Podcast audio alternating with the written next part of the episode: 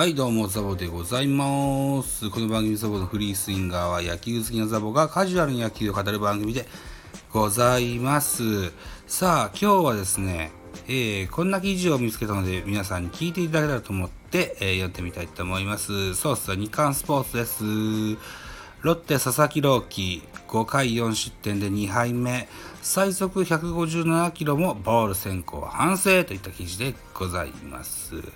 えー7月6日 ZOZO マリンスタジアムジアムにおきましてロッテ対日本ハムがあったそうでございます。1対6、えー日本ハムの勝利といったゲームでしたけれどもロッテ佐々木朗希投手がシーズン前半戦最後の登板に挑み5回8安打4失点、かっこ実績は2点と、で、2敗目を喫したといった記事でございます。2回ワンアウト1塁、日本ハム石井に、えー4連続直球、4球続けてストレートってことか、フォアボールを出してしまいまして、えー走者を貯めて浅間に2点ツーベースを打たれたと。5回には自らバントを処理して一塁へ悪送球さらに2点を失ってしまいましたと85球の降板にボールが先行してしまいリズムを作れなかったチームの足を引っ張ってしまったと反省したと一方で初球を走った立ち上がりが155キロ超えを連発。1回、ツーアウトランナーなし。高浜への外角低めのボール球はプロ入り。5、公式戦最速の157キロをマークしたと。えー、これまでは1軍で155キロ、2軍で156キロが最速だった。修正点としてはいい球もあったので、そういった球を増やしていけばいいと思いますと。ここで5試合に先発した1勝2敗。4度目の挑戦も本拠地初勝利ならず、ZOZO マリンのお立ち台に上がる日は後半戦に持ち越されたといった記事でございます。はい。えー、令和の怪物と言われた佐々木朗希ですね。うん。えー、勝てずといったゲームだったそうですね。うん。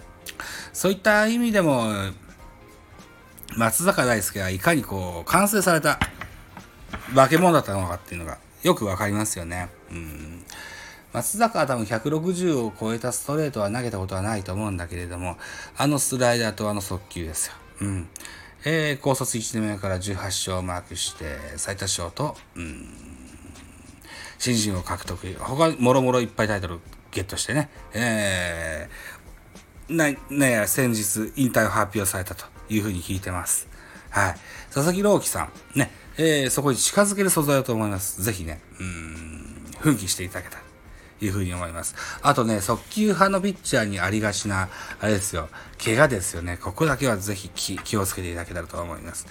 えー、肩肘やっちゃうと長引きますのでね、えー、あの自分との体の付け方もね、考えて、ね、えー、球が速いだけがピッチャーじゃないと僕は思うんですけどね。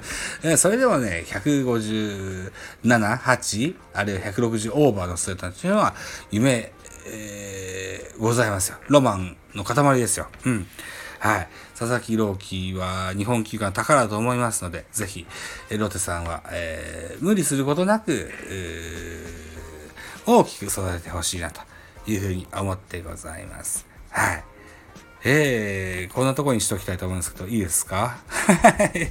眠たいんですよ。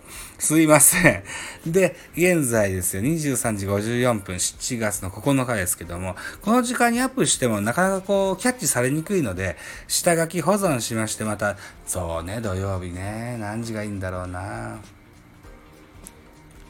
なんか人に聞か聞いてもらえそうな時にアップしたいと思います。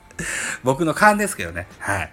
そのとこに、そんな感じで、えー、とりあえず今日もスタイフを収録できましたと。いったとこにしておきましょう。はい。ありがとうございました。はい。